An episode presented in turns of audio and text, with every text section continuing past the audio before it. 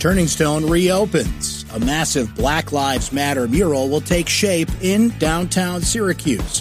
What the state health commissioner is saying about testing at nursing homes. This is your Syracuse.com afternoon flash briefing for Wednesday, June 10th, 2020. I'm Brent Axe.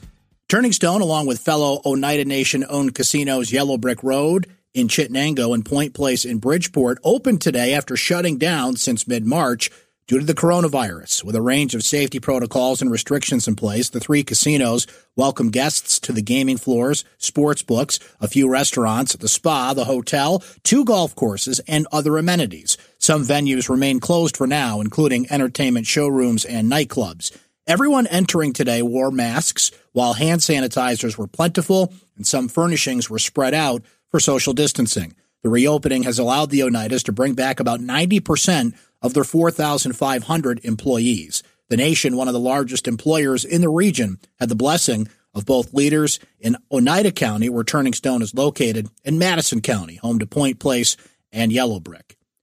A massive Black Lives Matter mural will take shape in front of City Hall this weekend after a downtown law firm got the mayor's permission, according to attorney Anthony Marone. The mural will be painted on the street and stretch two blocks east from City Hall towards the Marone law firm. He's seeking volunteers, donations, and supplies for the effort. The mural will be painted beginning at 9 a.m. on Saturday. Marone is still working on an estimate for how long painting the mural will take. An African American man in his 80s died due to the coronavirus, according to Onondaga County Executive Ryan McMahon. 161 county residents have died since March 16th because of the virus.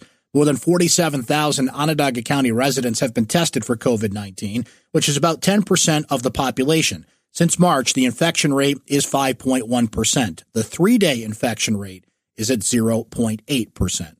The state's health commissioner says COVID 19 testing of employees at New York nursing homes and adult care facilities should be reduced from twice weekly to once a week. Dr. Howard Zucker announced that twice a week testing of workers at these facilities over the past month has significantly reduced the spread of the virus. As a result, Zucker said he's recommended to Governor Cuomo that the state follow federal guidelines that recommend once a week COVID 19 testing of nursing home employees in most parts of the state. Nursing homes in regions still in phase one of New York's reopening should continue to test twice a week. Calling all true crime podcast fans, Syracuse.com's newest podcast series, The Condemned, combines local history with the fascination of true crime stories.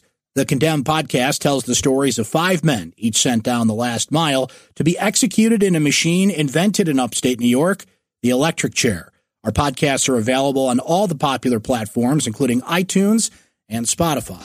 That's your Syracuse.com afternoon flash briefing for Wednesday, June 10th, 2020. I'm Brent Axe. Stay safe and enjoy the rest of your day.